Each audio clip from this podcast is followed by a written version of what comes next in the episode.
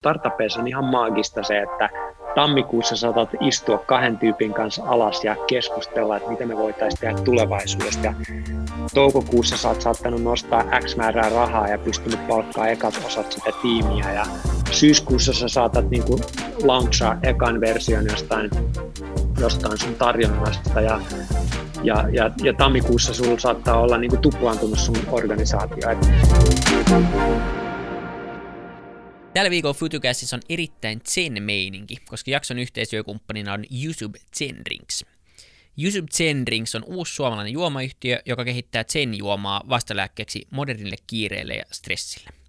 YouTube löytyy Suomesta noin 250 myymälästä ja parhaiten sen löytää S-Markettien ja Prismojen juomahyllystä ympäri Suomen ja myös monesta raflasta ja kahvilasta. Tulevaisuudessa mukaan astuu kannabinoidi CBDtä sisältävä sen-juoma, mutta tässä kohtaa odotellaan vielä EU-lainsäädännön valmistumista ja markkina-aukeamista sen osalta. Menkää tsekkaamaan Instagramista YouTube Drinks eli YouTube Drinks ja lähtekää seuraamaan meininkiä.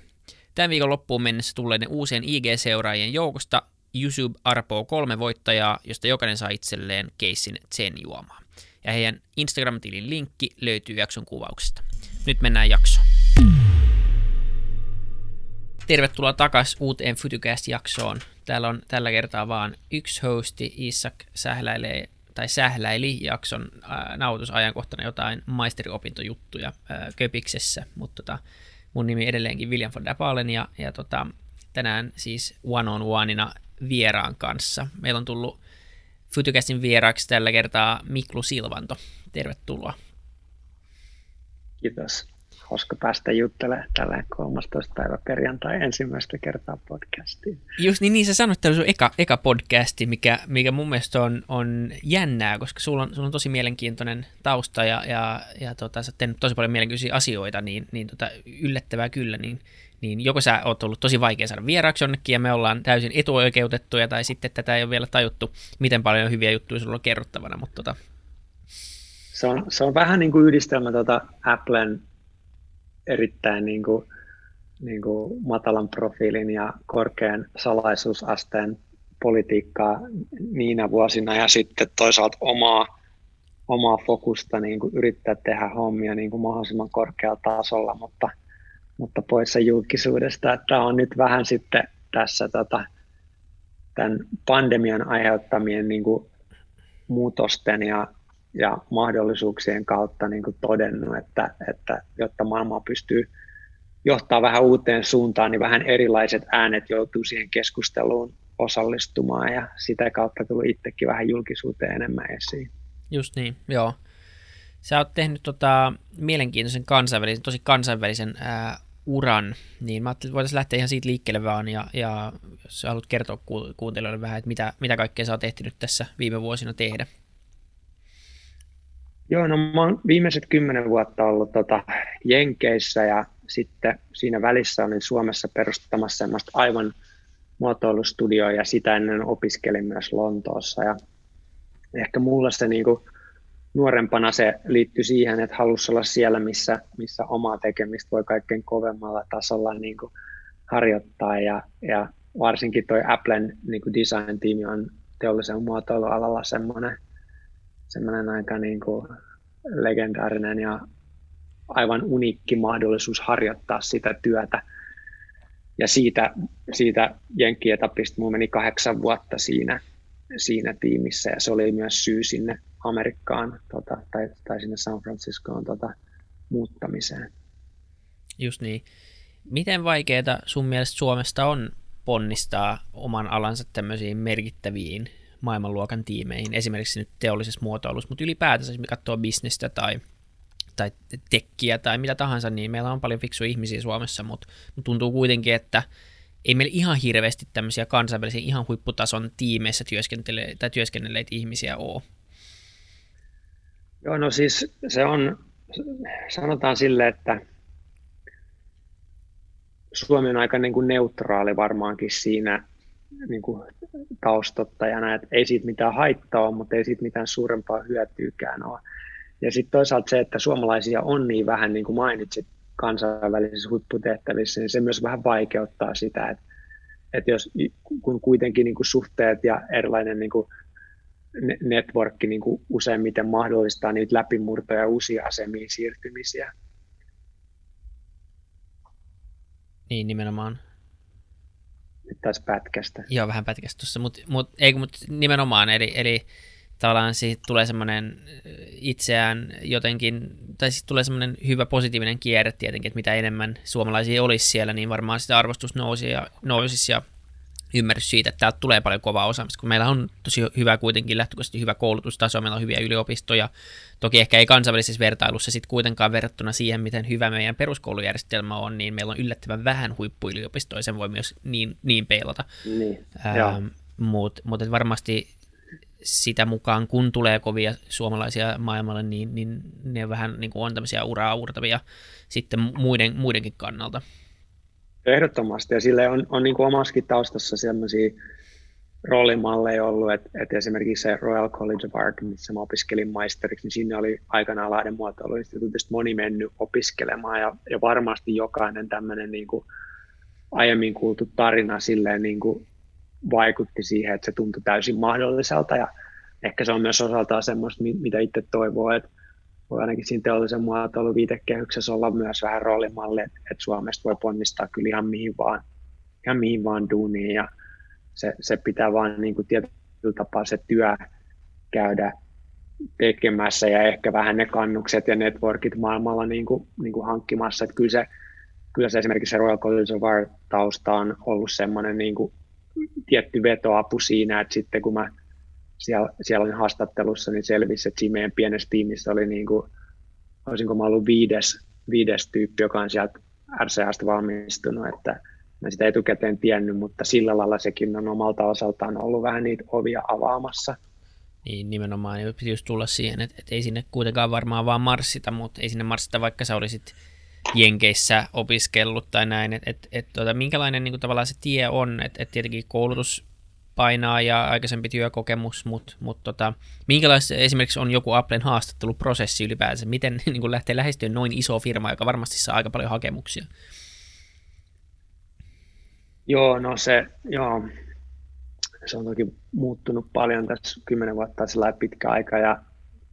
Applekin on kasvanut aika paljon kymmenessä vuodessa ja, ja tota,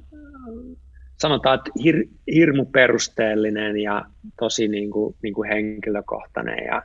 se on ehkä semmoinen iso kulttuuriero.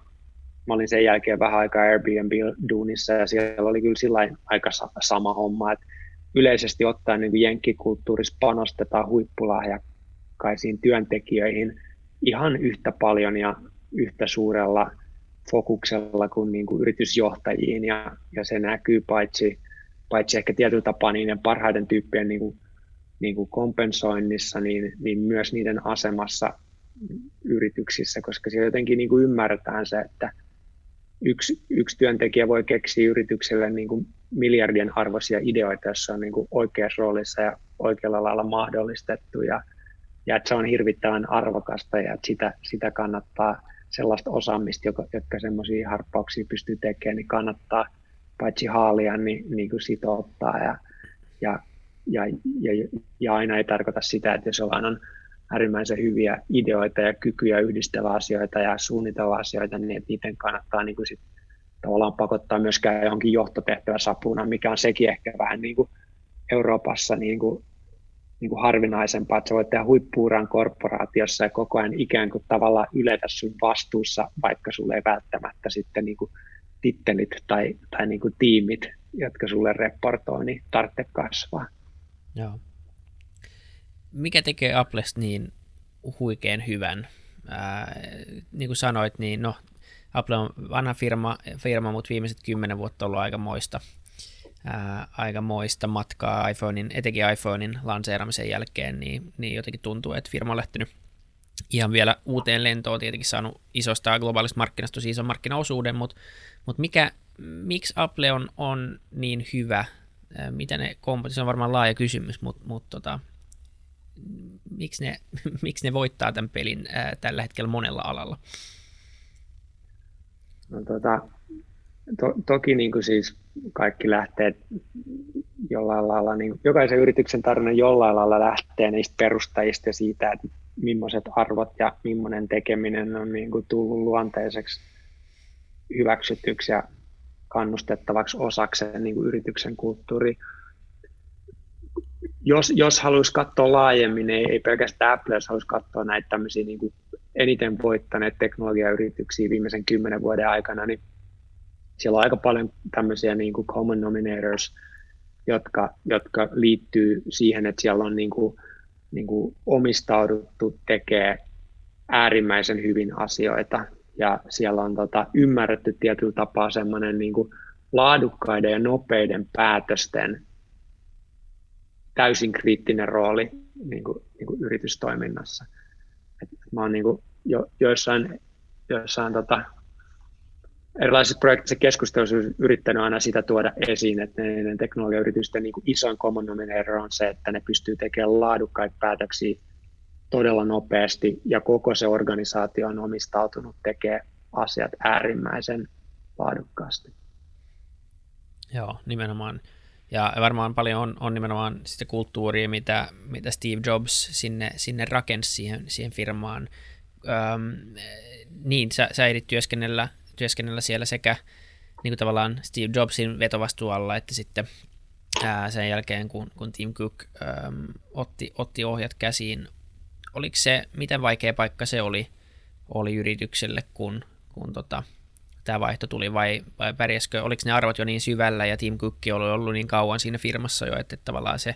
se, oli, se, se jatkumo jotenkin tapahtui aika luonnostaan. No, kyllä se oli niin kuin varmasti malliesimerkki siitä, että miten, miten jatkumo voi yrityksissä tapahtua, jossa niin kuin on, on niin kuin valmennettu sitä seuraavaa päättäjäpolvea pitkän aikaa ja kaikki yleis- yleisesti ottaen Apple on niin valtava vahva kulttuuri, että, että Applen eri osat ymmärtää sille intuitiivisesti niin kuin, että sen konsepti, että mikä on niin oikea tapa toimia missäkin tilanteessa. Että, että voi sanoa, että joo, että siinä oli varmasti valmistauduttu hyvin sen tapahtumahetkellä ja sitten voi toisaalta sanoa, että sitä oli sitä työtä tehty silloin 30 vuotta sillä, että oli niin vahva yrityskulttuuri. Ja semmoinen, niin kuin, mä, mä, mä, kun mä puhun yrityskulttuurista, mä ehkä tarkoitan sillä tämmöistä niin työntekijän ähm, luonnollista tapaa toimia tietyllä tavalla tilanteessa kuin tilanteessa. Et ei pelkästään sellaisissa tilanteissa, missä, missä pomot on paikalla, vaan kun työntekijällä on joku haaste tai ongelma, miten se toimii niin kuin tälleen vaistonomaisesti. Ja Applella se on, se on mun mielestä niin kuin aivan niin kuin huikean, huikean kovalla tasolla, että miten, miten niin kuin miten, miten, miten yleisesti niin kuin tiedostettu se niin kuin Applen tapa toimia on. Niin nimenomaan joo, se, se, on, se on jännää, miten noin isossa organisaatiossa voi, voi kuitenkin saada asiat toimimaan niin, niin laadukkaasti. Olit sä missään tekemisissä ikinä Steve Jobsin kanssa? Mä tiedän, että tämän, niin kuin, jotain hänestä on lukenut ja näin, ja, et, ja hän oli vissiin myös niin kuin, designista, hän oli designissa erittäin hyvä, ja hän oli paljon ymmärrystä siitä mutta totta kai valtava organisaatio, ja mä en tiedä miten hän on, hän on ollut ja missä tiimissä olet tarkalleen ollut. Mutta, mutta tota. Mä ollut siis siinä Johnny, Johnny Ivin design-tiimissä, että mä oon niin Johnin kautta ollut aika, aika keskeisessä roolissa, mutta, mutta tota, niin kuin se kuuluu siihen Apple-osaan, että semmoisesta sisäisestä toiminnasta ja ihmissuhteista ei kauheasti julkisuudessa puhuta. Just niin, joo. Niin no Johnny Ivan on tietenkin ihan, ihan legenda, äh, legenda designeri, mutta mut jos äh, miettii silleen, että mikä tekee, mitä on hyvä design äh, ja, ja, ja mitä, miten niin kun, koska nyt viime vuosina on, on tai sitä varmaan puhuttu kauan, mutta tuntuu, että se on nyt noussut, noussut taas vähän muodiksi, on, on tota, puhutaan niin teollisesta muotoilusta, mutta nyt puhutaan myös paljon palvelumuotoilusta ja siitä, että miten kaikkia niin muotoillaan kokemuksia ja, ja ää, ylipäänsä koko yrityksen toimintaa ja tämmöistä niin muotoiluajattelua on alkanut tulemaan siihen tapaan, miten bisneksiä johdetaan ja, ja se, se vaikuttaa ihan hyvältä asialta ja tämän ympärillä on, on muodostunut paljon konsulttitoimintaa. Mäkin olen itse toiminut niin kuin palvelumuotoilijana eri projekteissa. Ja, ja tota, mutta mitä niin kuin sun mielestä ylipäänsä design-ajattelu on? No, se on, se on monta asiaa ja ehkä, ehkä mä aloittaisin sille, että on tärkeää, että se on vain osittain ajattelu ja aika paljon suuremmalta osalta niin tekemistä ja mallin rakentamista ja kokeilemista ja, ja observavointia ja, ja sitten toki niin kuin ajattelua näiden eri asioiden semmoisena niin kuin rihmastona. Mulle muotoilu on soveltuvien, niin, soveltuvien ja kauniiden ratkaisujen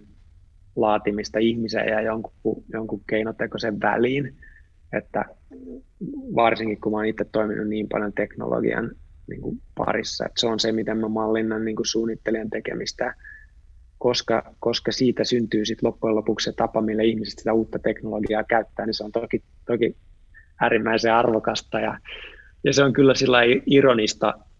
ja huvittavaa, että sitä keskustelua niin kuin vieläkin käydään vähän silleen rämpien, että mikä on niin kuin muotoilun rooli ähm, yritystoiminnassa. Ja vieläkin se semmoinen oman ammattikunnan niin kuin kipuilu siitä, että voi kun me ei saada riittävästi huomiota tai meillä on riittävän senioreissa positioissa on, on käynnissä huomioiden, että, että kaikkien näiden, näiden maailman arvokkaimpien yritysten tekemistä ja arvoa ajaa niin vahvasti suunnittelu. Niin, nimenomaan. Joo, ei, ei se, se, on niinku, se tuntuu semmoiselta aika hyvältä ajatustyökalulta kaikkeen.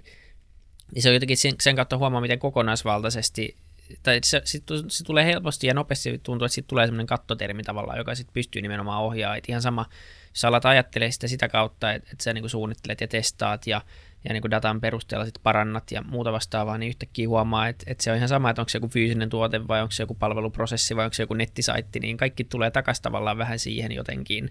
Ja, ja sitten kun se sanoo tolleen äänen, niin miettii, että mitä muita tapoja on, on tavallaan ajatella niin. asioita. Joo. No se on just näin, ja ehkä toki on sitten näitä koulukuntia, missä niin tekeminen ja ajattelu on eristetty, ja sitten yleensä, yleensä sä tiedät yrityksen, joka joka tulee ähm, niin kuin yrityksen, jolla tulee olemaan vaikeaa, niin tunnistaa usein esimerkiksi siitä, että niillä on innovaatiojohtaja tai niillä on jotain ja. tämmöisiä termejä, jotka tarkoittaa sitä, että ne ei niin kuin oikein enää tiedä, mikä niiden, mikä niiden tämmöinen proaktiivinen rooli tulevaisuuden tekemisessä oikeasti on. Ja kyllä mua ihan samaa henkeä vähän, vähän aina huvittaa ja mielenkiintoa herättää niin kuin myös tämmöinen, niin kuin, että on joku strategiaosasto. Ja mulle siinä vaan tulee kysymys, että no mikä sitten niiden kaikkien muiden organisaation ihmisten, jotka tekee jotain asiaa siellä rooli on, jos, jos tavallaan tulevaisuuden tekeminen on niin, niin totaalisesti ulkoistettu. Ja, ja sitten käänteisesti, että, että jos sulla ei ole niin hands-on ymmärrys niin kuin niistä materiaaleista, prosesseista ja teknologioista, kenen kanssa mi, mitä sä muokkaat tehdäksesi jotain arvokasta ja tehdäksesi jotain, jota ei vielä olemassa, niin jos sulla ei sitä hands on osaamista, niin, niin, niin, niin, niin miten sä voit niin uskottavasti sitä tehdä ja et sä oikein voikaan. Ainakin nämä kaikki niin kuin, isommat teknologiayritykset on hyvä esimerkki siitä, että ei niillä ole erikseen mitään, mitään niin kuin innovaatiojohtajaa tai strategiafunktioa. Siellä on vaan niin kuin tyypit, jotka, joiden työ on niin kuin suunnitella seuraava versio tai seuraava tulevaisuus tai, tai, tai seuraava teknologia ja, ja ne tekee sitä strategiaa ja taktiikkaa ja toteutustyötä samat ihmiset. Niin, se tuntuu, että se on jotenkin integroitu osa sitä, että joka päivä pitää varmaan vähän kyseenalaistaa omaa olemassaoloa ja, ja tavallaan sitä tuotetta ja ei varmaan tule liian hyvää oloa ikinä. Tai niin ulkopuolella miettiä, että niin kuin varmaan Applessakaan, niin vaikka varmaan olla ylpeitä omasta tekemisestä, niin tuntuu kuitenkin silleen, että sielläkin varmaan mietitään jatkuvasti, miten voi kehittyä, koska muuten, muuten käy varmaan helposti kyllä silleen, että, että tota, takkiin tulee, että, että tota, kilpailu on aika paljon kuitenkin näillä tietyillä, tietyillä aloilla. Että, että, tota... Joo. Siinä sä, sä sanoit tuossa kaksi tärkeää asiaa. Integrointi on niin kuin se, se on niin kuin oikeastaan niin kuin kaiken, kaiken avain, että miten ne asiat integroituu yhteen sekä siinä tuotteessa että niissä organisaatioissa – ja sitten toinen on se, että, että niin mä itsekin mallinsin ja niin mä itse koen, että siisteintä siinä, että sä sait projektin valmiiksi, Apple oli se, mitä sä olit oppinut. Ja se into, millä sä pystyt päästä tekemään sitä seuraavaa projektia, koska nyt sä osasit juttuja, sä oot kekannut juttuja, mitkä ei aiemmin ollut mahdollista ja on vaan nyt mahdollista, koska sulla on se osaaminen, ei, ei vaan yksilönä, vaan niin kuin ryhmänä ihmisiä. Te olette oppinut jotain, mikä on hirmu vaikeaa ja arvokasta ja, ja mielenkiintoista. Ja sitten se on ollut aina niin kuin tosi makea, että no niin, että mitäs me nyt tehdään, kun me opittiin nämä ja nämä ja nämä jutut tässä edellisessä projektissa. Niin, just niin. Voinko mä kysyä tähän väliin? Moi, tässä tuottaja Samuel Happonen. Mä itse asiassa, mä itse tuun kanssa teollisen muotoilun taustalta, mä opiskelin itse myös, ja tota, sä sanoit tuossa, että sä on näistä eri projekteista, sä oot, niistä se suuri juttu on tullut se, mitä sä oot oppinut. Sulla on laaja kokemus näistä, no Applelta ja Airbnbiltä. Mitä on ollut sulle jotain semmoisia henkilökohtaisesti isoja ää, tota, tota, oppitunteja, mitä, mistä sä oot kokonaan, saanut hirveän paljon arvoa? Tota, no mä oon sillä lailla kyllä niin kuin addiktoitu oppimiseen ja, ja tota, ehkä mulle niin kuin kattoteemana semmoinen niin kuin mielenkiintoisin ähm, oppi on ollut semmoinen niin kuin radikaali yksinkertaisuus ja niin kuin tavallaan tunnistaa se, että äärimmäisen niin kuin yksinkertaiset prin, prinsiipit ja toimintamallit ajaa kaikkien huippuorganisaatioiden tekemistä. Et se on ollut semmoinen oppi, mikä on ollut tosi mielenkiintoista havaita, että mitä enemmän oppii ja kun sä tapaat niin kuin, niin kuin maailman parhaasta korisjengistä erikoisjoukkojen sotilaisiin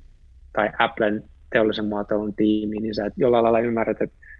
kaikkien, kaikkien joku semmoinen niin kuin yhdistävä voima on se, että, että, että yksinkertaisuus on niin kuin äärimmäisen arvokasta. Ja se ehkä on niin kuin heijastuma siitä, että jos sä teet asioita, jotka on kompleksisia, niin jos et sä pysty siinä omassa, jos et sä pysty oppimaan kaikessa niin kuin mahdollisimman yksinkertaista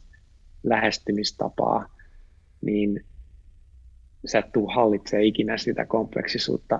menestyksekkäästi. Mutta toki siinä on myös matkan varrella tullut niin kuin opittu ihan valtavasti niin kuin huippuihmisiltä niin kuin tapaa ajatella tai tapa johtaa muita ihmisiä tai tapa observoida tai, tai tapa kyseenalaistaa itteensä ja,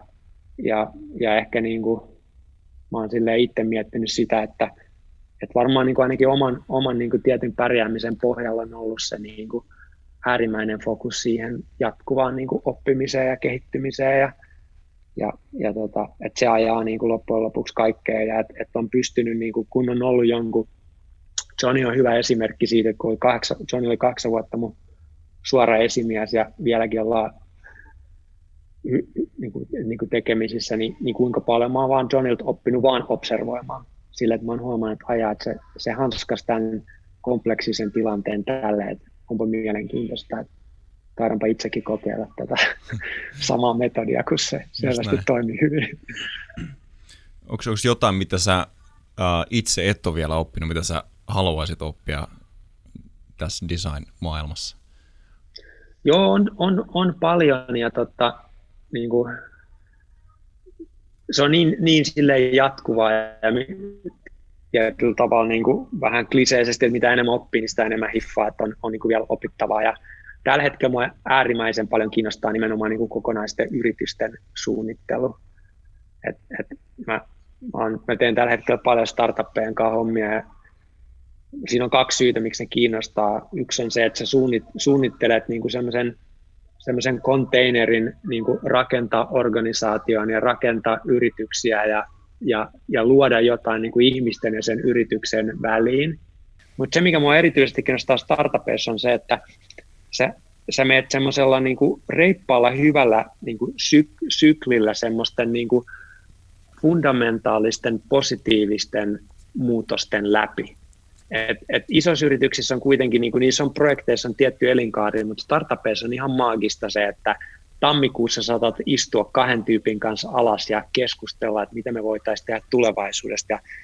toukokuussa sä oot saattanut nostaa X määrää rahaa ja pystynyt palkkaa ekat osat sitä tiimiä. Ja syyskuussa sä saatat niin kuin launchaa ekan version jostain, jostain sun tarjonnasta ja, ja, ja, ja tammikuussa sulla saattaa olla niin kuin tuplaantunut sun organisaatio. Et, et se, on, se on mun mielestä niin äärittömän, äärittömän niin kuin inspiroivaa ja motivoivaa ja vaikeaa, että miten sä pystyt niin kuin tämmöisessä jatkuvasti muuttuvassa niin kuin sequencing niin pelissä olla hyvä. Ja se on ehkä semmoinen, mitä mä myös olen niin kuin nyt sitten tosi omistautuneesti yrittänyt itse itse oppia ja, ja just käyttää sitä semmoista aika harjaantunutta kykyä vaan observoida, että use, usein saattaa olla tilanteessa, missä on viisi, viisi äärimmäisen fik, fiksu ihmistä, jotka kilpaa keskustelee, että miten voitaisiin tehdä jostain asiasta tietämättä mahdollisimman kompleksista.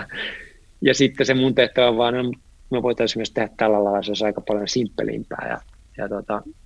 sitä mä nyt oikeastaan tässä tällä hetkellä opiskelen ja varmaan, varmaan opiskelen useamman vuoden vielä.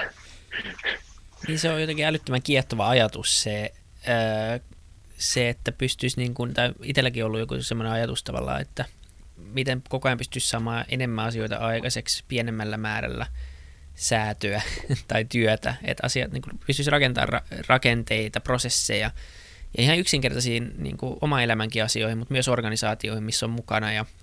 ja tavallaan se tehon saaminen siitä omasta ajankäytöstä ulos, niin se on semmoista varmaan, mitä voi seurata sata vuotta tässä miettiä ja tehdä ja se ei ole ikinä valmista. Ja kun tulee uusia työkaluja, uusia tapoja ja oppii uutta, niin, niin tota, ja se varmaan vaatii osittain myös sen, että, että tunnistaa ja tunnustaa itsellensä, että missä on hyvä ja missä ei ole hyvä.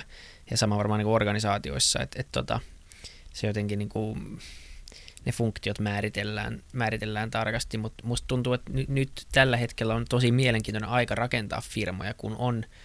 on niin paljon helpompaa nykypäivänä myös rakentaa firmoja, jotka ei ole yhtä työvoimaintensiivisiä kuin aikaisemmin, jotka on, mutta voi olla kuitenkin erittäin mielenkiintoisia, saada aika paljon aikaiseksi, niin, niin tuntuu, että on semmoinen murrospiste käynnissä, ja se tuskin tulee tästä mitenkään hiljenemään se, se tota murroksen tahti. Sataprosenttisen samaa mieltä tuosta, että nyt on paitsi että tämä niin kuin teknologia tällä hetkellä on semmoisessa ähm, tilassa ja on, on tullut niin monenlaisia uusia ähm, toimijoita niin kuin eri osin yrityksen tekemistä, joiden niin kuin, ehkä tämmöinen niin kuin yksinkertaistettu mahdollisuus on se, että sä pystyt vuokraamaan skaalaa että sä pystyt niin kuin rakentaa yrityksiä myös tietyssä, mielessä myös niin kuin, niin kuin hardware, niin kuin, myös, myös fyysisiä yrityksiä melkein niin kuin, niin kuin softan nopeudella. Että se, miten tehtaat toimii tänä päivänä ja miten, miten niin kuin shipping-firmat toimii tänä päivänä ja miten serverfarmit toimii tänä päivänä ja, ja miten, miten white label teknologia ähm, tyypit toimii tänä päivänä – niin fiksu yrittäjä pystyy rakentamaan niin kuin aivan käsittämättömällä nopeudella kokonaisvaltaisia brändejä, joilla on, joilla on niin kuin toimivat serverit ja tehtaas chippaa globaalisti niin kuin tavaraa asiakkaille. Ja se ei niin kuin yksinkertaisesti vaan olisi kymmenen vuotta sitten ollut millään tasolla niin kuin, niin kuin mahdollista. Ja sitten tuo pandemia kaikessa kurjuudessaan on myös niin kuin aivan mieletön niin kuin opettaja ja, ja tavallaan niin kuin tuhoaa, tuhoaa ja, ja, ja, ja niin kuin muuttaa rakenteita, myös sellaisia rakenteita, jotka ei, jotka ei niin kuin,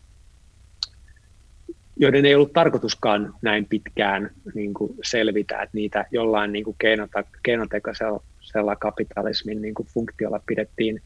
pidettiin hengissä tai niille löydettiin käyttötarkoitus. Että että jos, nyt te, jos, jos on startupeista kiinnostunut ja jos on, jos on vaikka jollain kuulijalla ollut niin kuin kolme vuotta ajatus tehdä joku startup, niin kannattaa huomenna ruveta sitä tekemään, koska se on nyt se aika. Ja, ja mä ehkä vielä vikanöyttynä sanoisin sen, että sitten noin kaikkein isoimmat firmat, niin ne on aikamoisen logistiikka ähm, paineen alla pitää vaan sen jättimäisen koneiston pyörättäisi uudesta toimintaympäristössä niin kuin hyrräämässä, niin, niin sekin luo mahdollisuuden. Ne, ne ei tule olemaan niin tehokkaita miettimään uusia juttuja seuraavaan parin vuoteen. Et, että tota, nyt vaan kaikki yrittäjät hommiin, nyt on se aika. Joo, se on, se on tosi jännä ilmiö. Sitten tietenkin se, se kääntöpuoli siitä on, on se, että kun nämä resurssit on tavallaan tarjolla, eikä tämä niin ole vielä, ei vaikuta siltä, että se tilanne olisi näin, mutta se, mikä se periaatteessa voi johtaa, on tietenkin se, että kaikilla on samat resurssit. Sulla on tämä globaali shipping-verkosto ja samat serverit, ja sä voit tehdä nettisivut Wixin kautta tai ostaa jostain brändejä Fiverrista, niin, niin tavallaan millä sä enää erottaudut, että mikä tulee olemaan niin tulevaisuudessa se kilpailutekijä, kun kaikilla on melkein sama asset-pohja, jossa tehdä, ja niin, niin tavallaan mitkä on ne, paljon on puhuttu siitä, että okei, että se mikä niin kuin on se erottava tekijä tulevaisuudessa, niin on on se brändi, on se tarina ja on nimenomaan ehkä se muotoilu siihen sitten, että miten sä muotoilet sen ostokokemuksen tai prosessin ää, ja, tai sen sun organisaation tehokkaammin kuin, kuin, tai kuin muut. Ja tämä tulee olemaan mielenkiintoinen, että sitten kilpailu syntyy myös, koska periaatteessa kuka tahansa pystyy huomenna perustaa globaali yrityksen. Joo, Joo mä, mä olen samaa mieltä. Mä ehkä, mä ehkä näen niin kuin, tietyllä tapaa myös, että hyvällä maulla tulee olemaan niin kuin, ylikorostunut rooli, koska se on semmoinen asia, mitä on todella vaikea nopeasti oppia, jos jotkut ei opi sitä kivikirvelläkään, mutta, mutta vaikka, vaikka, vaikka sulla on jonkunnäköinen luontainen niin kuin, niin kuin kyky siihen, niin se, se vaatii pitkäaikaista niin kuin harjaantumista. Ja et, et jollain lailla niin kuin, jollain lailla mä luulen, että, että niin maku, makuasiat niin kuin tulee eri lailla just korostua siinä, kun niin kuin tavallaan, ne, tavallaan se niin kuin tekemisen ja tämmöisten tehokkuuden ja laskentavoiman ja, ja monen tämmöisen niin kuin, aika niin kuin mekaanisen yritystoiminnan kertoimen tehokkuus on, niin kuin, on kasvanut ja se on niin kuin widely available, niin, niin sitten se, niin kuin, että et, et, et tavallaan just se maku, että millä ymmärretään, että miten tehdään mahdollisimman niin kuin tällä lainausmerkissä hyvältä maistuvia juttuja, että oli ne nyt sitten niin kuin ravintoloita tai tuotteita tai palveluita, niin se tulee kyllä varmasti, varmasti yli, ylikorostumaan. Joo, nimenomaan toi, toi on, nyt kannattaa, nyt kannattaa tuota, jotenkin ymmärtää populaarikulttuuria ja, ja jotenkin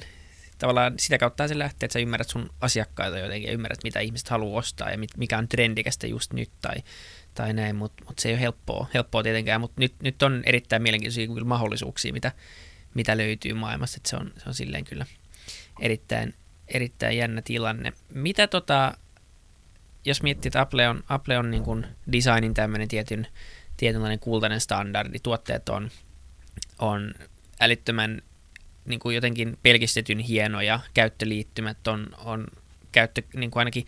tavallaan käyttäjäkokemus niissä on, on varsinkin tämmöisellä ei niin teknisellä ihmiselle, niin se on loistava, se on helppo käyttöön, helppo ymmärtää, niin ja, ja sitten ylipäänsä kaikki, siellä on mietitty, jotenkin tuntuu, että kaikki on mietitty alusta loppuun, ihan siitä, että saat sen pakkauksen, että miten, siellä on niin ainoa firma, jolla oikeasti on se teippipalanen, millä sä pystyt avaamaan sen boksin. Tämmöisiä niin pieniä asioita, jotka kuitenkin loppupeleissä on se kokonaisuus, niin mitä niin kuin esimerkiksi suomalaiset firmat, mi, mi, missä ollaan jäljessä ja mitä voitaisiin ottaa niin kuin Applelta jotka ei ole mitään salaisuuksia, vaan on asioita, vaan mitä Apple tekee mm. ihan julkisesti, niin mitä, voi, mitä suomalaiset firmat voisi oppia Applelta? No, no tota, paljon toki, mutta mulla on itse asiassa vähän tämmöinen erilainen haaste, että mitä suomalaiset firmat voisivat oppia suomalaiselta yhteiskunnalta. Et se on ihan maagista, että kun tulee tänne ja sä saat passin päivässä. Se on oikeasti helvetin hieno juttu. Tai sä otat, um, sä teet talokaupat tai tarvitset, tarvitset kotivakuutuksen, niin se, että miten sä kirjoitat yhteen paperin nimet ja se on sillä selvä ja sitten sä soitat jollekin tyypille ja sä et niin kuin, vaihda mitään tilitietojakaan, niin sä oot ottanut sille kodille kaiken maailman vakuutukset. Jos sitä vertaa niin kuin Amerikkaan, miten siellä niin kuin kestää, kestää tuota puoli päivää kirjoittaa paperit talokaupoista alle ja sitten maksaa kymmenen kertaa huonommasta vakuutustuotteesta ja missään kohtaa ei tule sellainen olo, että niihin instituutioihin voisi oikein luottaa. Niin mulle se on aika iso kysymysmerkki, että mistä se johtuu, että suomalainen yhteiskunta toimii tolleen ja sitten on niin kuin Amerikassa on yrityksiä, jotka toimii yhtä hyvin niin kuin, ja minkä takia sitä Amerikkaa yhteiskuntaa on ihan päin helvettiä ja suomalaiset yritykset on välillä vähän, vähän niin kuin, et, et, mun mielestä niin kuin, jos suomalaiset yritykset pystyisivät, niin kuin nämä isot kansainväliset toimijat pystyisivät oikealla niin kuin ihmisen kannalta koskettavalla ja ja niin kuin fyysisellä tavalla niin kuin purkittaa sen, sen skandinaavisen niin kuin hyvinvointivaltion ihmisläheisen tehokkuuden, niin, niin se olisi aivan valtava arvokasta. Ja sitten mulla on ehkä sellainen lisäys vielä, että sit kun mä välillä, välillä taas Jenkeissä kerroin, että hei, että, että tota, niin, että oli aika nastaa, kävin Suomessa täysin passio vanha, niin sain päivässä uuden ja wow. Ja sitten sit se aina, aina se niin kuin amerikkalaisen tavallaan semmoinen äm, suoja siihen amerikkalaisuuden superlatiiviin on, no se on teille helppoa, koska teitä on vaan 5 miljoonaa. Mutta sitten se on niinku ironista jotenkin, että kaikki nämä jättiteknologiayritykset, jotka pystyy siinä omassa toiminnassa samanlaiseen, niin käyttää nimenomaan sitä isoa skaalaa pystyäkseen sen toteuttamaan, niin, niin sitä kautta mä en myöskään usko siihen, etteikö tämä niin kuin hyvä, nämä hyvät osat tätä meidän yhteiskuntaa olisi, olisi skaalattavissa isompiinkin valtioihin. Joo, ei, se on, se on totta ja jotenkin se on, se on aina virkistävää kuulla ihmiset, jotka on oikeasti viettänyt aikaa Jenkeissä, kun täällä Suomessa tuppaa helposti tulee vähän kritiikkiä niin kuin kaikkea kohtaa, mitä täällä Suomessa tapahtuu, ja varmasti Suomessa on niin paljon asioita, mitä voisi kehittää ja tehdä paremmin ylipäätänsä, mutta että jos väitetään, että Suomi on tosi byrokraattinen maa, niin, niin ei se niin kuin hirveän byrokraattinen niin kuin ainakaan tämmöisellä henkilötasolla ole, että tietyt luvat ehkä joo, mutta ne kaikki niin kuin melkein on digitalisoitu nykyään täällä ja, ja firmoja pystyy perustamaan netissä ihan, ihan niin kuin viikoissa tai viikossakin. Ja kyllä monet asiat toimii helpommin, varsinkin jos vertaa vaikka Ruotsiin tai Jenkkeihin, missä on yllättävänkin paljon nimenomaan paperisotaa, jota joutuu käymään ihan vaan jonkun yksinkertaisen asian, asian takia. Mutta pystyisikö niin kuin Suomesta viemään enemmän sä istut, sulla on hieno tausta, sulla on metsää tuolla ja paljon on puhuttu meidän ruokakulttuurissa, meillä on puhdasta ilmaa, puhdasta vettä, ää, ylipäänsä todella toimiva maa. Ainoa, mikä täällä on vähän vaikeaa, että täällä on välillä niin kuin vähän vähän kylmää ja, ja pimeätä, mutta, mutta tota, muuten, muuten täällä on ihan kiva olla, niin mitä täältä voisi viedä maailmalle? Miksi, miksi Suomi ei ole isompi juttu vielä kansainvälisesti periaatteessa? Ja voiko tämä pandemia ehkä olla yksi, yksi semmoinen käynnistävä tekijä, mistä Suomi ehkä nousee maailmankartalle? Voisi olla. Mulla on ollut semmoinen vitsi, jota noin skandinaaviset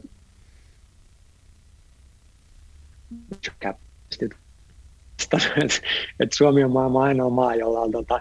valtavasti yrityksiä, joilla on kilpailuetu, mutta ei ole kilpailukykyä. että tota, siis mun mielestä niin kuin, jos vaan pystyttäisiin vähän enemmän panostaa ihan perustoimintoihin, markkinointiviestintään ja semmoiseen perusjärkevään tekemiseen ja just siihen, että arvostettaisiin sitä osaamista silleen, että, että se ei olisi aina se joku serkkupoika, joka teki tämän jutun, koska se on käynyt jotain vähän niin kuin sinne päin osuvaa, osuvaa kouluja. Mä nyt sanon tämän tällä vähän provosoivasti, mutta, mutta ihan, ihan oikeastikin, niin jos mä mietin suom, suomalaisia niin kuin asioita, mitä mä veisin heti maailmalle, niin kuin jotain lukkoja ja, ja suihkuhanoja ja muita, ne, ne toimii vaan niin paljon paremmin kuin amerikkalaiset versiot, että se, että, se, että niitä ei ole niin kuin purkitettu vielä niin kuin astetta kauniimpaan muotoon ja ja niin kuin hyvän myyntiorganisaation kautta niin kuin myyty Amerikkaa täyteen, niin se on mulle ihan mysteeri. Ja on siellä varmasti muitakin kategorioita, mutta on niin paljon tämmöisiä niin kuin, niin kuin, niin kuin äärettömän luotettavasti toimivia niin kuin mekanismeja, joihin niin kuin muotoilijakaan har, harjoittautunut niin kuin observoimaan kaikkea haptista ja tekemistä, niin aina kun mä niin kuin avaan jonkun perus lukon niin Amerikasta tänne tultu, mä silleen, että miksei nämä lukot on niin kuin kaikkialla maailmassa, että miksi, miksi kaikki lukot, minkä mä oon tekemisissä Amerikassa on niin paljon huonompia, tai sama suihkuhanajan kanssa. Niin, onko se kunnianhimon puutetta vai onko se, niinku, onko se vaan sitä, että me luullaan oikeasti, että asiat on paremmin siellä tai että mik, mik, miksi, koska tässä on paljon puhuttu ja sitä aina se analogia, että Ruotsi, Ruotsi on parempi markkinoinnissa ja viestinnässä ja ne myös vähän rohkeammin vie asioita ulko, ulkomaille ja se on varmaan No paperilla kun katsoo, niin se vaikuttaa olevan totta, koska sieltä syntyy enemmän kansainvälisiä menestysfirmoja, niin ei se ainakaan varmaan vahingossa ole näin, niin, niin onko se vaan meidän jotain tämmöistä vaatimattomuutta tai, tai mik, miksi me ei tehdä Suomesta sitten vaan enemmän, enemmän näitä kansainvälisiä isoja juttuja? Se on, se on kyllä siis joku meidän, niin kuin, meidän, meidän niin kuin kansanperinteessä ja tämmöisessä niin kuin keskimääräisessä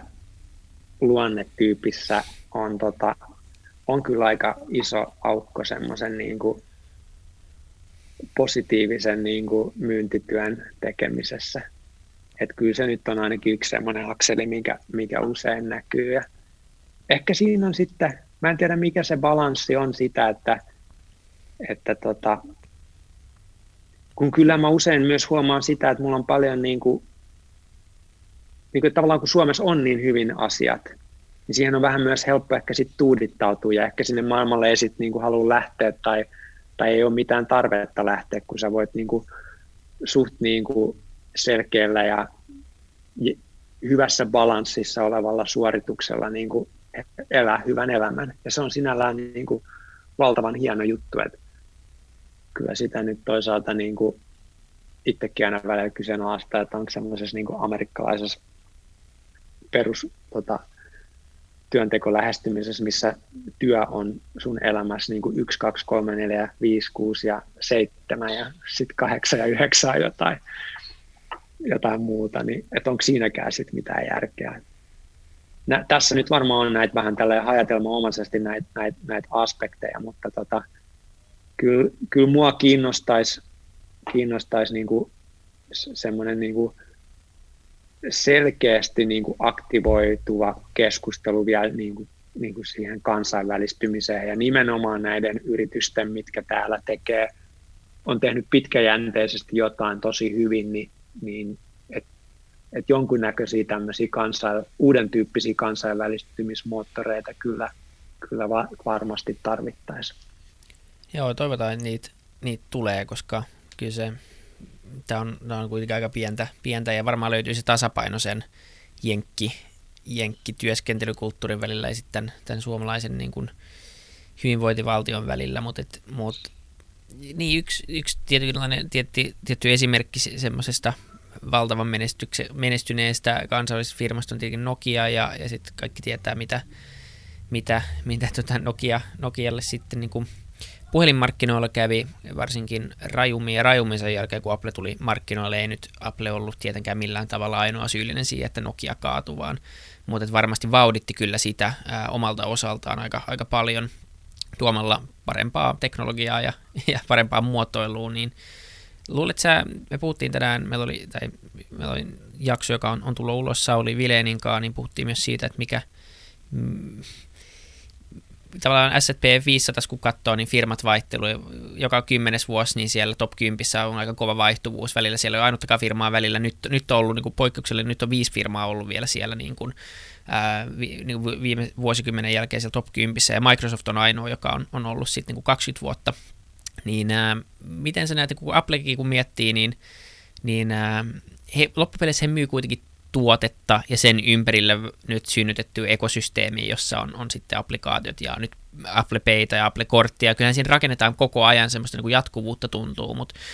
mut miten niin kuin tämmöiset firmat, kuten Apple, että pystyykö ne, luuletko, että ne pystyy ö, jatkuvasti vaan innovoimaan ja pysymään kilpailijoita edellä ja, ja että Applen, oikeasti Applen koneet ja puhelimet, ihan sama mitä ne sitten onkaan, voidaan puhua siitä, että mitä ne mahdollisesti voi olla kymmenen vuoden sisällä nämä tuotteet, niin niin äh, onko Apple vielä kova juttu kymmenen vuoden päästä, vai, vai voiko ne kadota ihan kuin kaikki muutkin? No, tota, mun mielipide on, että ne on, ne tulee olemaan, että kyllä siellä on vielä niin, kuin niin valtava momentum ja niin uskomattomia tyyppejä töissä ja tietyllä tapaa Apple on suht pitkäjänteisesti ansainnut kovalla työllä ja kovalla teknologiainvestoinnilla ja kovalla näkemyksellä sen tilanteen, missä ne on tänään. Ja silloin vielä paljon niin kuin, niin kuin tekemistä moneen suuntaan. Ja mua, mua kiinnostaa ehkä siinä niin kuin, e, e, vieläkin enemmän niin kuin sellaiset tietyt niin kuin toisen ää, seuraavan niin kuin tulemisen firmat, että et vaikka toi semmoinen, mä en tiedä, onko tuttu semmoinen Peloton niminen Joo, tota, kuntofirma, ja sitten toinen on semmoinen Enphase-niminen energiayritys, niin siinä on kaksi esimerkiksi semmoista firmaa, johon mä oon niin itse sijoittanut jonkun aikaa sitten, kun mä oon vaan nähnyt, että niillä on, niillä on niin kuin aivan suvereenin hyvä tuote jossain asiassa, mikä on selkeästi niin kuin uutta ja kasvavaa ihmisen käyttäytymistä. Ja, ja ne on ollut, niin kuin, ne on, ne on ollut tosi, tosi kannattavia sijoituksia myös, myöskin sen takia. Että, ja ne on, ne on sitten, kun sä mainitsit, mainitsit tuota, tuon meidän kansallisen ylpeyden Nokian. Ja, että täällä on sitten paljon sellaisia firmoja, joilla on ihan hullu potentiaali, että siellä on oikeasti niin kuin, siellä tehdään asioita hyvin, jotka on tosi vaikeita, mutta ne ei, ne ei muuta ihmisen käyttäytymistä niin kuin massaskaalalla reaaliajassa semmoisella tavalla, että se olisi tässä uudessa maailmassa arvokasta. Ja se onkin nimenomaan nyt sitten se, että et, et mä oon, tota, mä oon, mä oon suht, suht, paljon nyt tehnyt niin kuin siinäkin, siinäkin niin kuin viitekehyksessä hommia, että miten, miten me voitaisiin auttaa näitä huippueurooppalaisia firmoja niin kuin löytämään se uusi kulma, missä nekin rupeaa luomaan alustaa ja tekemistä, joka mahdollistaa uuden tyyppistä arvokasta käyttäytymistä. Joo, nimenomaan. Joo, se, se tota, no, aika näyttää tietenkin, mitä, mitä kaikkea tässä ehtii käydä, ja, ja tietenkin niin kuin laitteet voi, voi olla hirveän erinäköisiä kymmenen vuoden päästä, mutta mut tuntuu, että, että Apple on jotenkin niin iso, ja, ja katsoo heidän, heidän tutkimus, ää, tutkimusbudjettia ja sitä, miten paljon rahaa Applella on muutenkin vaan ehkä ostaa firmoja tai tai palkata parhaita ihmisiä, niin, niin ainakin edellytyksissä on, on pysyä siellä huipulla. Mutta tota, onko sulla niinku muotoilina näkemystä siitä, että miten, mihin suuntaan nämä meidän laitteet on menossa, että et, et tota, 10 vuotta sitten tai 2008-2007 kun tuli eka iPhone, niin siitä niin kun, tietenkin ne on parantunut ne laitteet, mutta se, se perusidea on, on vieläkin sama, että et, et, niin me näppäillä nyt sormilla ja se oli se iso innovaatio, mutta mutta tuleeko tämmöinen iso paradigmi jossain vaiheessa nyt, että, että siirrytään näppäimistöstä pois, tai tulee enemmän AR, VR, tai, tai tuleeko nämä lasit, mitä nyt tässä on mainostettu aika, aika monta vuotta, että kohta on smart glassit kaikilla, ja sitten ei tarvitse sitä sun tätä, vai minne tämä maailma niin kuin teknologisesti on, on menossa näillä, näillä tuotteilla? Kyllä niitä tulee useampia erilaisia muutoksia. Et yksi sellainen, mikä mua itseäni kiinnostaa, mistä tosi vähän puhutaan tai mitä tosi vähän tunnutaan niin kuin kollektiivisesti niin kuin, niin kuin tekevän on, on semmoinen niin machine learning pohjainen interface, joka kokonaan, kokonaan rakennettaisiin niin kuin semmoisen kontekstispesifisyyden ympärille, että et siitä näkee erilaisissa niin kuin, niin kuin softissa niin kuin makeit pieniä heijastumia, että, että tota, aja autotallille ja sun auto kertoo, että painat tästä napista, niin autotalliovi aukeaa tai tai sä oot lähössä jonnekin, niin sulle tarvitaan just sitä lokaatiota, mihin sä meet. Ja ne on vaan semmoisia niin pieniä niin kuin alkuheijastumia siitä, missä teknologia on varmaan hyvinkin nopeasti, missä huomattavasti enemmän sun niin kuin, koko se käyttöliittymä rakentuu sen niin kuin, fiksusti sun, sun käyttökontekstia arvioivan asian ympärille dynaamisesti. Ja siinähän on esimerkkinä yksi sellainen asia, mikä voi disruptoida tämmöisen niin kuin, tänä päivänä aika niin kuin appi niin kuin, niin kuin spesifin niin kuin, niin kuin maailmankuvan esimerkiksi. Ja sitten toinen, toinen asia, mikä, mikä varmasti tulee enemmän ja enemmän vaikuttaa, on se, että kun, kun, niin kuin, kun, kun tavallaan tämä niin kuin langaton maailma nopeutuu valtavalla tahdilla ja sitten teknologia niin kuin rupeaa enemmän ja enemmän lukemaan meidän biologiaa reaali, reaaliajassa, niin sehän tulee olemaan niin kuin ihan valtava tota, tota, muutosmahdollisuus. Ja se on semmoinen aihepiiri, mikä mua valtavasti kiinnostaa. Mä teen useampaa startuppia siinä, siinä rajapinnassa, missä, missä niin kuin aika reaaliaikaisesti nähdään meidän toiminnan vaikutus meidän omaan biologiaan. Ja se on niin kuin tietenkin niin kuin äärimmäisen potentiaalinen ja positiivinen mahdollisuus muuttaa käytöstä, jos, jos sä vaikka syöt niin, että se ei itse asiassa ole, ole sun terveydelle hyvää ja sen sijaan, että sä näet sen niin kuin muutaman viikon päästä vaalla tai, tai kymmenen vuoden päästä lääkärillä, että se ei ollut fiksu, niin se, se, on, se muuttaa sitä paljon vähemmän kuin se, että jos sanotaan, että hei, sun näille ja näille arvoille kävi tälleen,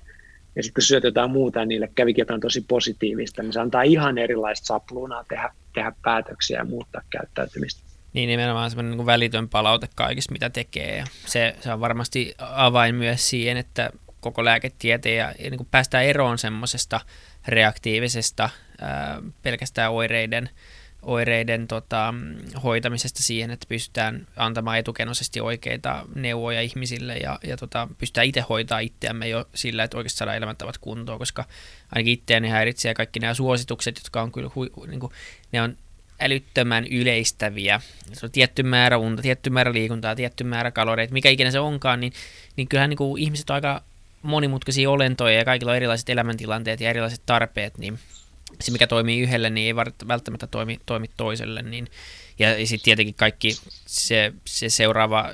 skenaario, missä sä laitat nanorobotit verenkiertoon ja saat reaaliaikaista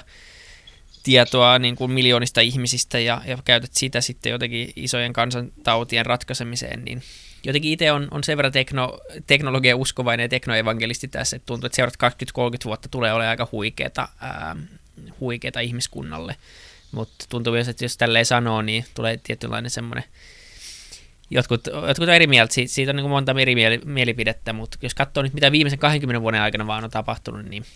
tuntuu, että aika, aika huikeat seuraat 20 tulossa. Joo, näin se varmasti on, ja se, se niin kuin trade-off on se, että kuinka paljon siitä syntyvästä teknologian mahdollisuudesta ja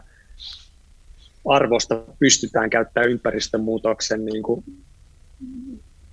ratkaisemiseen. Nimenomaan. Että tavallaan niin kuin kaikesta tästä, tästä tota, nyt nähtävissä olevasta niin kuin positiivisesta radasta, niin ei siitä ole paljon hyötyä, jos tämä maailma palaa meidän, meidän ympärillä. Et, et se, on, se, on, se on sinällään, niin kuin, ja se ohjaa myös mun niin kuin noit sijoituskohteet tosi paljon, että mitkä on, mitkä on sitten semmoisia niin isoja kattotason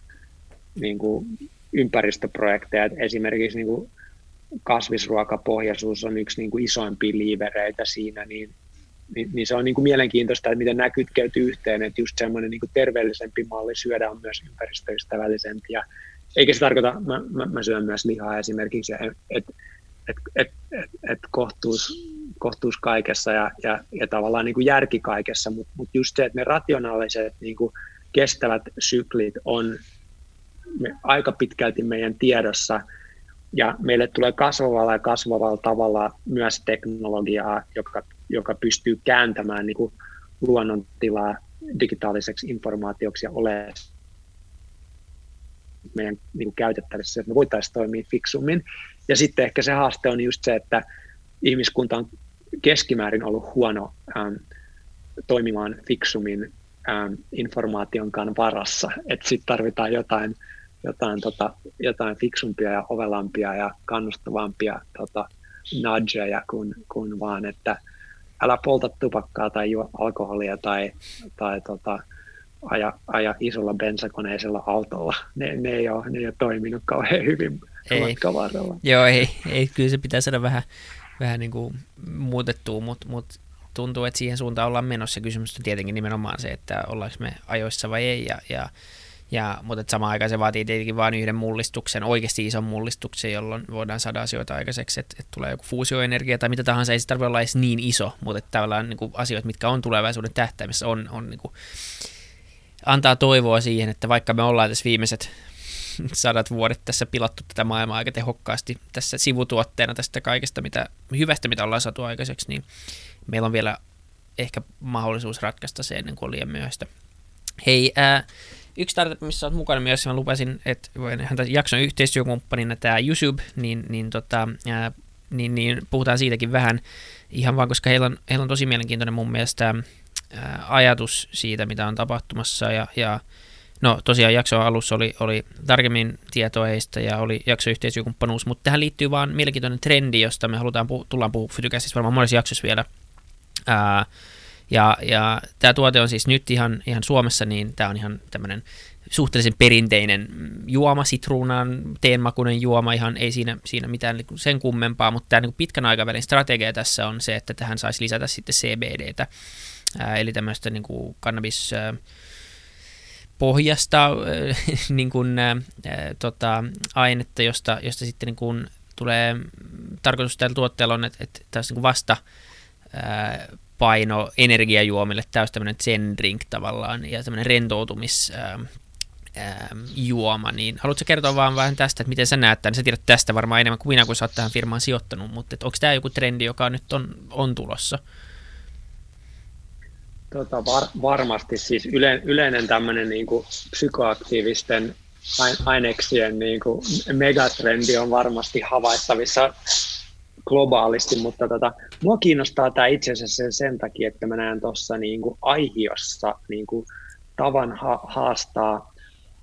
kolme eri ähm, akselia, jo, jotka on mun mielestä suht, ähm, jotka ei ihan, ihan täysin osu siihen mun omaan maailmankuvaan tai ymmärrykseen meidän biologisesta. Et ensinnäkin musta on supermakeet lähteä haastaa energiajuomia kategoriana ja jotenkin sitä, että miten ne, miten ne niin kuin maailmankuvaltaan niin kuin ruokkii. Sitten mun mielestä on tosi mielenkiintoista lähteä haastamaan niin kuin keskiolutta niin kuin rentoutumis niin kuin funktiona jollain terveellisempänä. Ja sitten kolmantena musta on tosi mielenkiintoista lähteä haastaa kokista ja, ja, ja muita tämmöisiä niin kuin tietyllä tapaa äärimmäisen sokeripitoisia niin kuin tämmöisiä, tä, tämmöisiä ähm, ähm, rutiineita tai, tai, tai rituaaleja, mi, mi, mitä näihin kaikki, kaikki, kaikkiin kolmeen kategoriaan itse asiassa niin kuin liittyy, niin, niin, niin mun mielestä tuossa on niin kuin super mielenkiintoiset ainekset, vaan luoda joku toimintamalli, joka, joka oikein niin kuin rakennettuna ja ymmärrettynä onkin niin kuin oikeasti ihmisen niin kuin kokonaishyvinvoinnille niin kuin iso voitto mihin tahansa näistä verrattaisryhmistä ää, verrattuna. Niin, nimenomaan. Joo, se on, se on semmoinen ala, mitä ei ehkä mieti kuluttajana. Siellä on perusvaihtoehdot, sulla on, niin kuin, sulla on vedet, vedet ja sokerijuomat ja alkoholijuomat ja, ja tavallaan yllättävän vähän on niin tapahtunut ehkä innovaatioita nimenomaan. Kyllä niin kaikenlaista välillä tulee,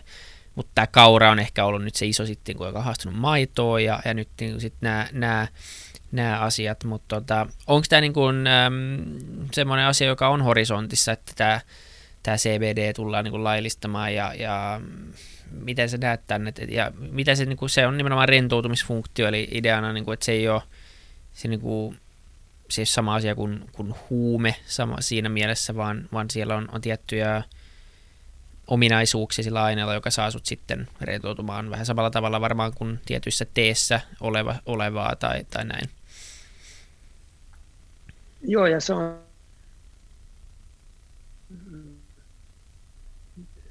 näitä voi veivaa niin monen, moneen suuntaan näitä kysymyksiä, kun näissä on niin kuin kaiken maailman kulttuurillisia, eettisiä uskonnollisia niin kuin aspekteja ja ja tota, mä ehkä näen sen, että, että tota, me ollaan, niin kuin, me ollaan niin, ihmis, me, me, ihmisinä meillä on niin kuin erilaisia algoritmeja, joista varmaan niin kuin voimakkain on semmoinen, että me juostaan karkuun semmoisilta asioita, jotka on pelottavia tai epämiellyttäviä. Me juostaan semmoisia kohtia, jotka antaa mielihyvää ja turvaa ja, ja, ja niin kuin sokerin, sokerin myrkyllisyys meidän elimistölle ja niin, niin kuin valtava addiktointi funktioon, niin rationaalisesti niin kuin tämmöisen, niin kuin, mitä mä pitkäni kuvailisin, sanotaan, jo, ihmisen, jolla on niin kuin aina ollut niin kuin hyvä koneisto kyseenalaista olemassa olevia normeja, niin, niin kuin mun, mun, mun vinkkelistä katsottuna, niin, niin, niin mä en tiedä, kannattaisiko so, sokerin ainakaan semmoisissa määrissä olla ollenkaan laillista, että sen niin kuin, kansanterveydelliset niin kuin, ongelmat on varmasti niin kuin, alkoholin luokkaa tai yli. Niin siitä se just sit tulee siihen, että no sitten on joku tämmöinen aine, joka tulee, tulee tota, aiheuttaa moneen suuntaan keskustelua ja vääntöä puolesta ja vastaan ja kaikkea siltä väliltä. Ja ehkä mä niin itse haluan vaan tarjota niin parempia ää, vaihtoehtoja ja jollain lailla syvästi ymmärtää, että mistä ne, niin mistä ne niin kokonaisuutena muodostuu. Et mä, en, mä en esimerkiksi itse käytä päihteitä ollenkaan, ja mä oon silti niin kuin tämän, tämän asian niin, niin kuin, niin kuin puolella tämmöisestä niin kuin syvästä potentiaalista, minkä mä näen moniin näihin nykyisiin vertailukohtiin verrattuna. Joo, ei, se on, se on mielenkiintoinen pointti tavallaan, että ei, ei mene niin kuin, tekisi hyvää myös käydä sitä keskustelua niin kuin ainakin oikealla tasolla ja kunnon tasolla sokerista, alkoholista, ää, siis alkoholi, aiheuttaa Suomessa ja monessa muussakin maassa, mutta niin kuin Suomessa niin ihan pöyristyttä määrän todella pahoja asioita, sairauksia. Meillä on todella niin kuin alkoholin ongelmakäyttäjiä niin satoja satoja tuhansia. Ja mikä on todella paljon, jos miettii, niin kuin, miten paljon Suomessa on ihmisiä, jotka ylipäätään saa juoda. Ähm, ja jotenkin tuntuu kuitenkin, että, että sitä keskusteluakaan ei käydä ehkä, ehkä silleen avoimesti ja kriittisesti. Ähm, ja, ja, ja siinä mielessä niin, niin varmasti nyt, nyt katsoo uutisia maailmalta, niin, niin kyllä nämä muutkin päihteet tulee tähän keskusteluun mukaan, mikä on varmasti niin kuin hyvä asia, että keskustelu käydään kriittisesti ja mahdollisimman niin kuin objektiivisesti yritetään ymmärtää, eikä, mutta se on hirveän latautunut asia tietenkin tämä ja, ja tota, Ää, mutta varmasti tähän on tulossa muutos nyt seuraavien vuosien aikana ja, ja tota, tavallaan hyvä, se pitää niin vaan kuluttajankin ymmärtää, että se on helppo niin kuin mennä vähän tälleen suoraan, kun joku sanoo, että joku liittyy vaikka kannabikseen, niin se on heti niin kuin eka reaktio, tai se on joku huumejuoma tai huumejuttu tai mitä tahansa. Ähm, ja ihan sama, vaikka onko se juoma vai mitä tahansa, niin, niin varmaan niin kuin tässä opitaan pikkuhiljaa, että on varmaan eri versioita ja tämä ei ole niin ihan kuin on varmaan vahvempaa alkoholia niin, ja, ja vähemmän vahvaa alkoholia, niin näissäkin on, on sitten niin kuin samat, samat erot. Mä en ole mikään asiantuntija mitenkään tässä asiassa, mutta tota, meillä on ollut päihdetutkijoita vieraana ja, ja sitä kautta saatu jotain, jotain niin kuin näkemystä siitä, että mitä tämä nyt on ja, ja tämä on varmasti muuttumassa tässä lähivuosien aikana johonkin suuntaan ja, ja se on mielenkiintoinen avaus ja tämä on tosi mielenkiintoinen tavallaan vaan niin kuin tuosta näkökulmasta myös se, että pääsee haastamaan. Mäkin tykkään itse siitä, jos joku pystyy haastamaan toimialoja ja jos pystyy haastamaan vielä enemmän kuin yhtä toimialaa samalla, niin se on kahta hauskempaa. Niin, niin tota, ja se on mielenkiintoinen kuulonen juttu kyllä, niin saa, saa nähdä, että tota, miten se lähtee. Tota, joo, hei, tämä on ollut erittäin mielenkiintoista kuulla, kuulla sun ajatuksia. Tota, voisi mun puolesta jatkaa vaikka kuinka kauan, olisi, olisi paljon kysyttävää, mutta ehkä, ehkä pitää vaan tavata face to face tai ottaa uusi, uusi podcast jossain vaiheessa, mutta tota, tosi, tosi mielenkiintoista kuulla, kuulla lisää susta ja mä uskon, että moni, moni kuulijakin, kuulijakin saa tästä, tästä paljon, paljon irti, niin, niin tota, tosi kiva, kun pääsit, pääsit mukaan vieraaksi. Joo, kiitos. Kiva, kiva, kun, kiva kun kutsuitte ja mullekin oli mielenkiintoinen ja energisoiva keskustelu ja voisi olla hauskaa ottaa vaikka vuoden päästä seuraava etappia, kun puhuttiin niistä startupeista ja siitä mielenkiintoisesta luonteesta, kuinka nopea syklinen tavallaan menee näitä tasoja, niin voisi olla hauskaa jutella, että mihin, mihin, missä ollaan joissain näiden aihepiireiden niin kuin, niin kuin, niin kuin ympärillä, mistä tänäänkin keskusteltiin, niin vuoden päästä esimerkiksi. Nimenomaan joo, varmaan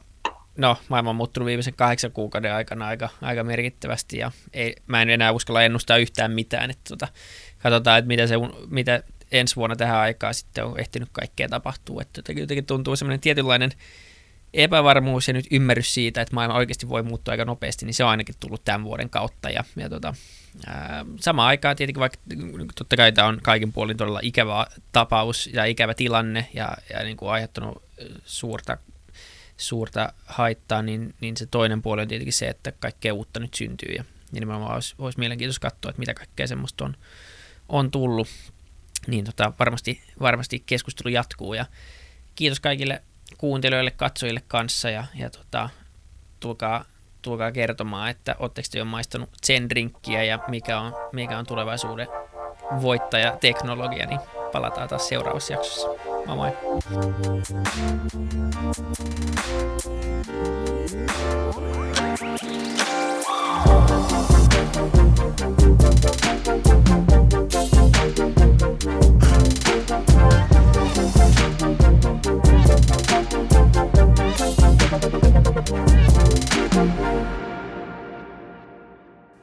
Kiitti kaikille kuuntelijoille, yhteistyökumppaneille ja FutuCastin koko tiimille –